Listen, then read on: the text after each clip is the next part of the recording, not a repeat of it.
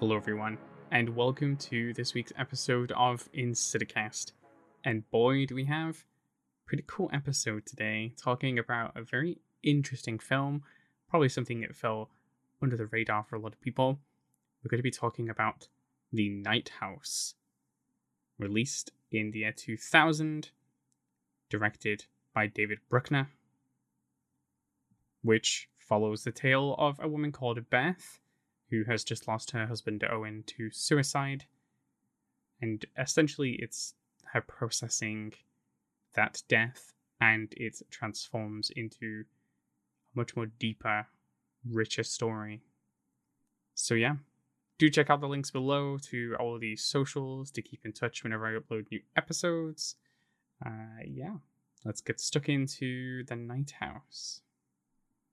Probably a film that kind of fell a little bit under the radar, potentially for a lot of people. I mean, it was right before the start of uh, the pandemic, so of course there was uh, bigger things going on, and obviously very big disruption to film in general.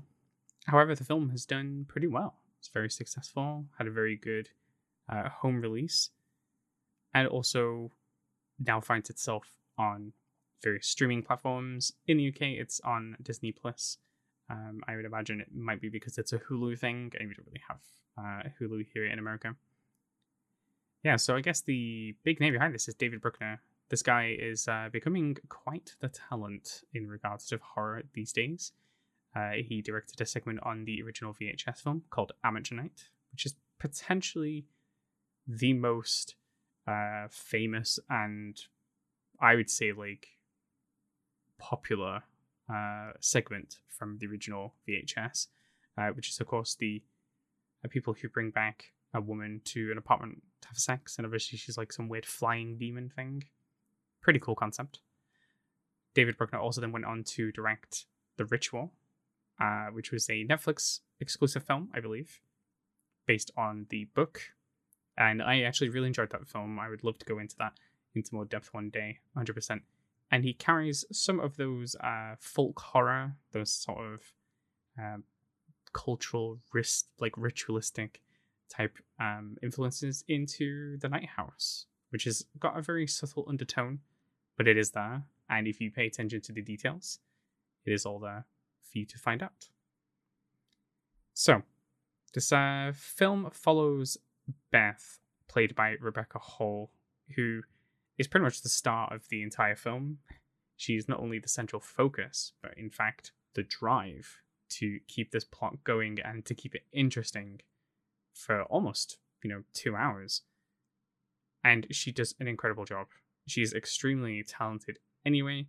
Uh, everything she's been in, she's done an amazing job. She was recently in, uh, I believe, I think she was in Godzilla vs. King Kong. She was really, really good in that as well. She had a very nice uh, relationship with that child actor. Totally believable that she's this sort of like caring figure. And in this, she plays a really intense, volatile, emotional person going through many stages of grief. She sells every single aspect of it completely. We get a lot of real personal one on one moments with her. And that type of stuff is very hard to do because it requires a lot from uh, the person acting to sell all of those beliefs, all of those emotions happening at the same time. So we have some side uh, characters also.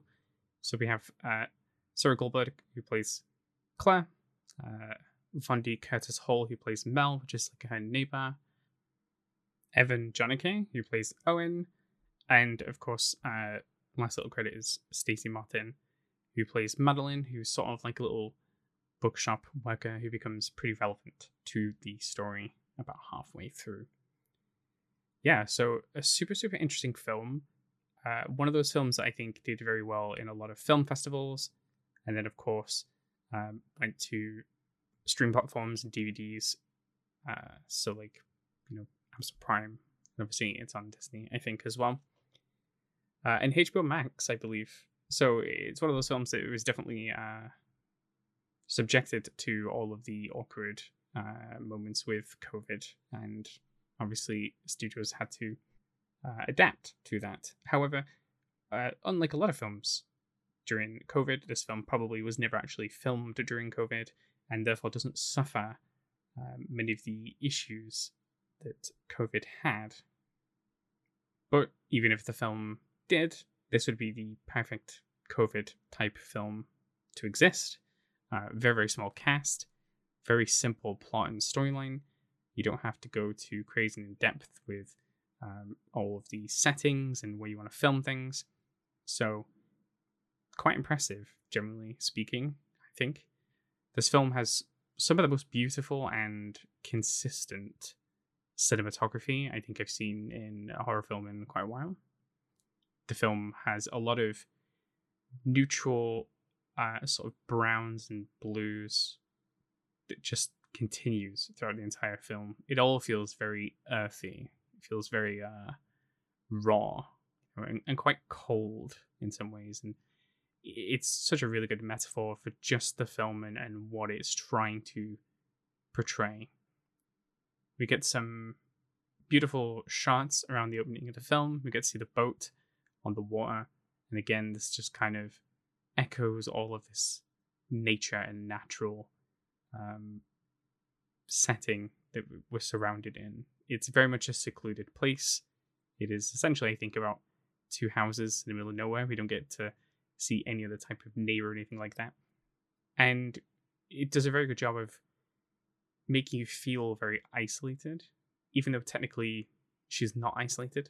Uh, and this could very easily be a situation where, you know, she's in the middle of nowhere. I think a lot of the films probably would have landed on that trope, but no, this does a really good job to, I think, divert some expectations with this because a lot of the time you get families in some sort of paranormal setting and the house is in the middle of nowhere. So, like, any strange bump in the night is guaranteed to be something kind of paranormal. Whereas, like, with this, it's not strictly in the middle of nowhere.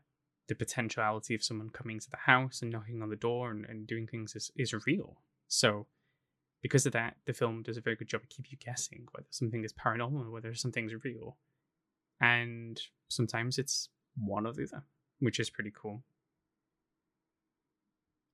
We get some again some uh, really amazing performances throughout this, especially going into all the details about the suicide.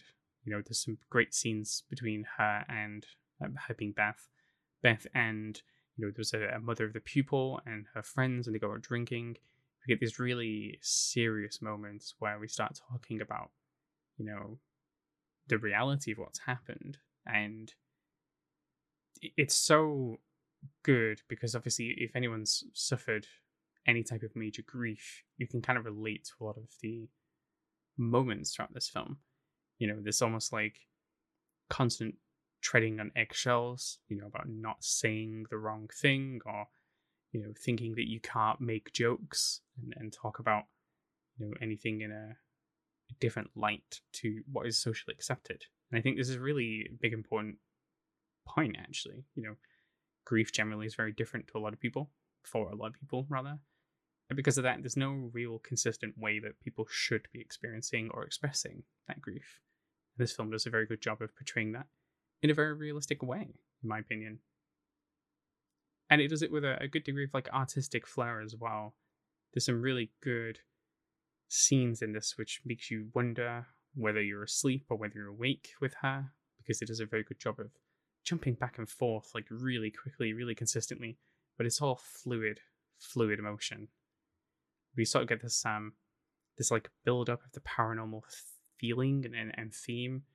You know, we sort of see the moment where Owen is out on the lake naked uh, and it almost kind of gives you sort of I guess in some way it kind of reminds me of like the fog, uh, especially because they use a lot of fog in this. You know, it almost kind of feels like that type of isolating and what is out there in the dark. It also feels a lot like The Invisible Man, uh, the most recent one that came out. I think it kind of potentially borrowed from some of the really good stuff that that film had, especially a lot of the um, interactions with someone that's invisible or the playing about with the audience perception if someone's there or not. So there's a really good bit towards the beginning of the film where there's almost like a head resting on a pillow, and you know it kind of feels like there's somebody there. It's it's all very good, and of course it makes you wonder as well about her being asleep and waking up in different places. About how much of this is to do with the sleepwalking. Something she mentions partway through the film that Owen had uh, issues with sleepwalking and that somehow she thinks it could be contagious. Super, super interesting. Um, there's kind of like an under theme of the plot as well, where essentially she's discovering a sort of secret life that he had. And obviously, this is trying to be brushed over by her friends to tell her, you know, don't look into it, don't move on, uh, don't like move on with that type of stuff, you know, just remember him as he was. It's a very good, very good thing. I think this does happen to sometimes when people uh, pass away, especially if things are kind of mysterious. You hear about these types of stories all the time where people start to uncover people's secret lives, things they never told people about, which probably leads to these types of situations. And it feels really good that this film can play a lot of pretty realistic things, but just sort of tweak them in, into a way that kind of feels a bit paranormal. So, this film has many, many, many layers. So, alongside with trying to find the secret life that he lives, there's something to do with the house specifically. Uh, there's some interesting drawings that gets sort of uh, uncovered partway through the film, where we get to see like the blueprints of the house, but also a reverse floor plan, and obviously a lot about confusing patterns and sort of repeating uh, patterns. It's kind of interesting. I think there's a, a type of um, theory about this stuff. I don't really know too much about it, but you know, you hear about it a lot in like any type of occult thing where obviously like certain symbols and, and certain repeating patterns and, and certain numbers and stuff like have all these like negative connotations and can sort of uh, link to some darker power.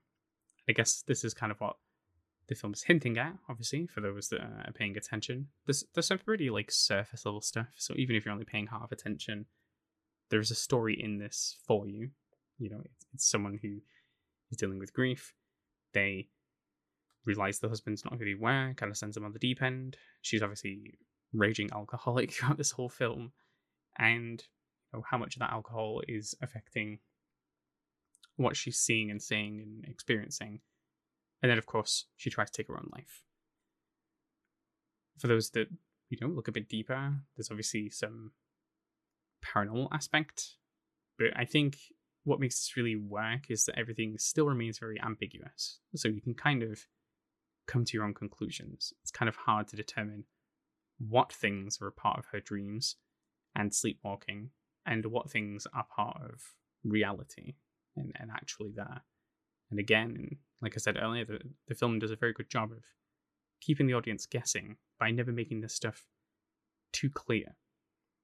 And some things sort of repeat to kind of give you some, you know, typical paranormal feelings, sort of like knocking and seeing shadows and music playing in the middle of the night, that type of thing.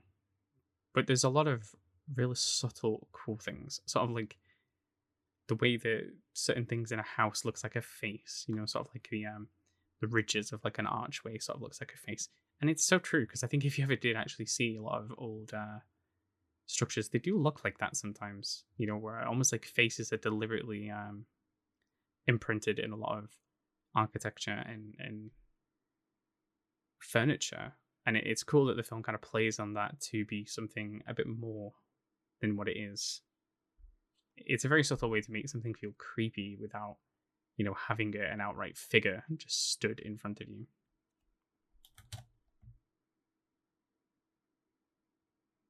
So the film also has quite a strong underpinning of nihilism, which is a very interesting theme that it toys with. Not a lot of horror films truly touch on, on nihilistic ideas uh, only usually in a way that's cynical, right? Um, for example, like you could take a, film like Saw, you know, like yeah, there's some sort of underpinning of, of trying to be something moral, but actually, you know, the very nature of it having to exist you know, a jigsaw type figure, shows that actually the world is just completely flawed. There will always be people that will be flawed and could never be saved, and that realistically people can't save themselves. And you know, obviously those films get like on a weird spin off, but you know, it, it's kind of interesting concept that not a lot of films have touched on because you know it tends to be used in a way that's kind of just kind of cynical, sometimes bad taste. You know, I think I think like torture porn really like sums it up. Things like Hostel as well. You know, sort of just killing people and hurting people for the sake of it. There's no deep, no like deeper meaning from this. You know, you can try and pull something out and make some messages about capitalism or like corporate greed or like you know the the, the dark ill intent of people. You know, same thing with like Squid Game and all that type of stuff but realistically, a lot of the time, it's trying to poke at something without really giving it any more depth. And this film really does give it depth. It talks about someone who's had a real experience of dying and coming back to life and being utterly convinced and changed from that point onwards into the, the recognition and belief that nothing happens after you die. And that is a very fundamentally permanent and, you know, strong statement to make.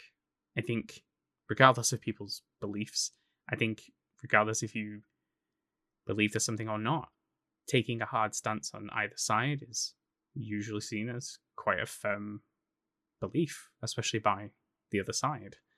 Uh, and I'm not going to state what I believe here, but obviously, you know, I'm uh, much more sympathetic, but not nihilistic uh, about the whole uh, the whole perspective that this film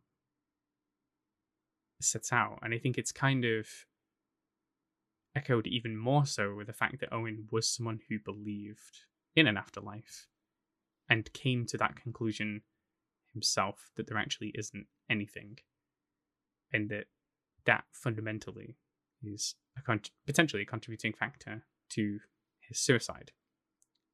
It's interesting because you can you can read the film that way, or you can read the film to show that he has great deep regret for the potential actions that he takes.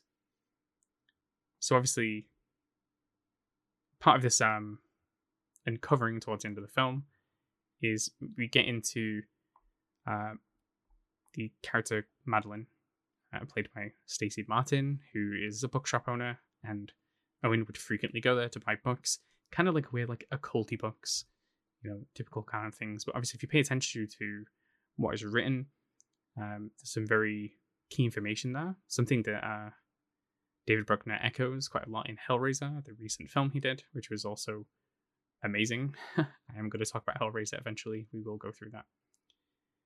And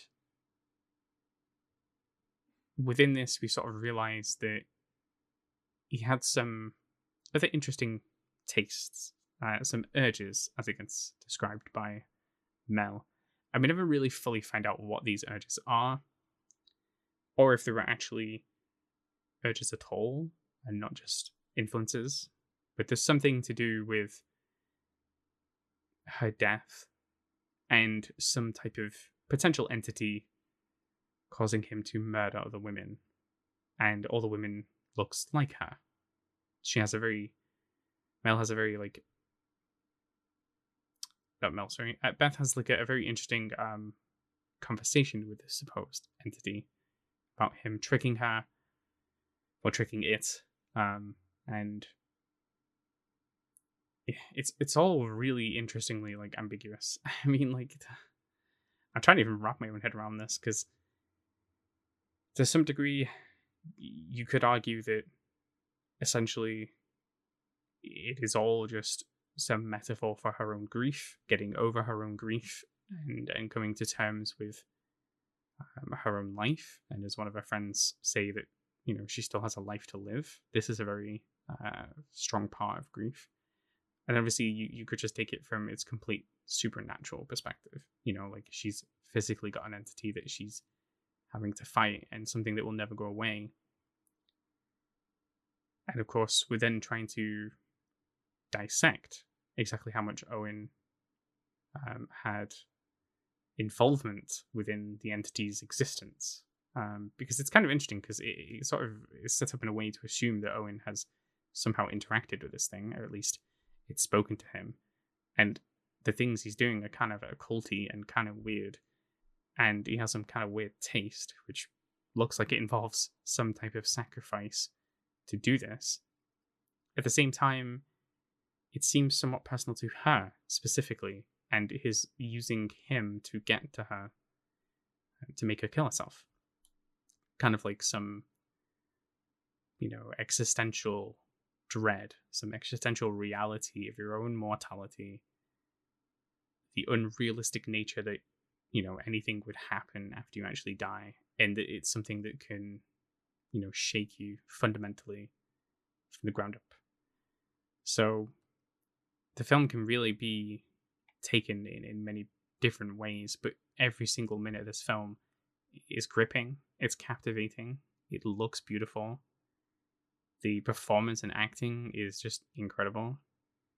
There's some really interesting cinematography, especially in terms of, you know, the the colors and the jewel moons very interesting. It sounds looks kind of like Lovecraftian, you know. Uh, there's obviously something kind of interesting as well about having a reverse perspective of your own life. In many ways, uh, you know, you could look at this as Owen seeing himself in, in different people's shoes with different women. You know, the point they made in the film is that they married very young. A part of that is going to be potentially um, thoughts of all the potential lives that you could have lived with people that you could have known, and the chances of, you know, that ever happening is, is nil because you get married very young, you know, unless something happens to the marriage, which he seemed happy to, and, and from what Mel said, regretful of, of things that he did. Really makes you wonder just how much is influenced by this entity and how much is influenced by Owen. The film kind of leaves this very open ended, very ambiguous. There's no confirmation whether the bodies are real Beth has says herself said uh, to Claire that she doesn't even know if what she saw was real. And in many ways, it, it's up for us to interpret because, as Claire said, a lot of this could be down to her just digging into things, speculating, coming up with random stuff. How much of her interaction with this uh, ghost is, is her reaching out for something that doesn't really exist, convincing herself it does. When someone sleepwalks and, and does crazy things, that they themselves aren't the best character or the best judge in the room to determine what is really happening and what isn't. But at the very end, at the very, very least, we get a moment with Beth and Owen slash the entity on a boat. And the question comes to whether Beth is going to kill herself to join Owen in this nothingness, this void. And she decides not to. She comes back to reality and is greeted by Claire, who like just jumps in the water to try and save her. And one of the kind of last lines of the film is like Mel asks, uh, there's nothing there. You're like, what are you looking at? There's nothing there. And Beth says, I know.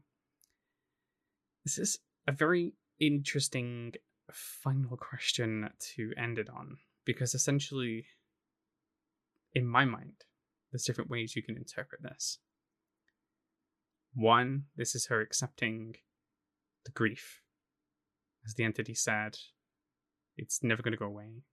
It's always going to be with her. And other people can't see it, but she herself knows that and has to accept that and, and deal with that process on her own. The other flip side is that it's a real, true entity that exists.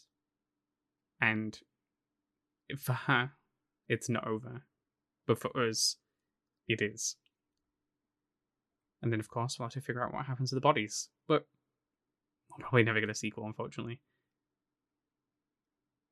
Ah, this film, this film should get a sequel. it's good, man. Uh, yeah, I mean, like, it's one of those films. So I watched the recent Hellraiser. Uh, I heard that the guy, uh, David Bruckner, did uh, the Ritual, and I was like, yeah, cool. Loved both those films. And then I heard he did this film, and it was pretty high regarded. So I thought, you know what, yeah, I'm gonna check it out and, and watch it. And I was pleasantly surprised. It just had its own feel, its own energy, its own vibe, but also borrowed from some places and made it into things that worked. Some of the visuals is amazing, all the house changing and the configurations and sort of just all the crazy like camera work and, and visuals. It's just so good. Really, really impressed. This film is, I think, out there to be one of the best films I think I've watched, at least in the last like 10 years. And I think that's actually crazy to say, but it's impressed me that much. This film is an absolute nugget of gold. It is a, a diamond amongst a rough. If people don't know that this film exists, if people have never even considered watching this film, you should. You should. The Night House, released in 2020, directed by David Bruckner, and of course, producer David S. Who most people would know as well. Yeah, do let me know what you think. Uh, do comment on these socials and know, let me know what you thought about this film as well. I thought it's incredible. Uh, yeah. Have a good one, everyone. Uh, I will see you all in the next episode.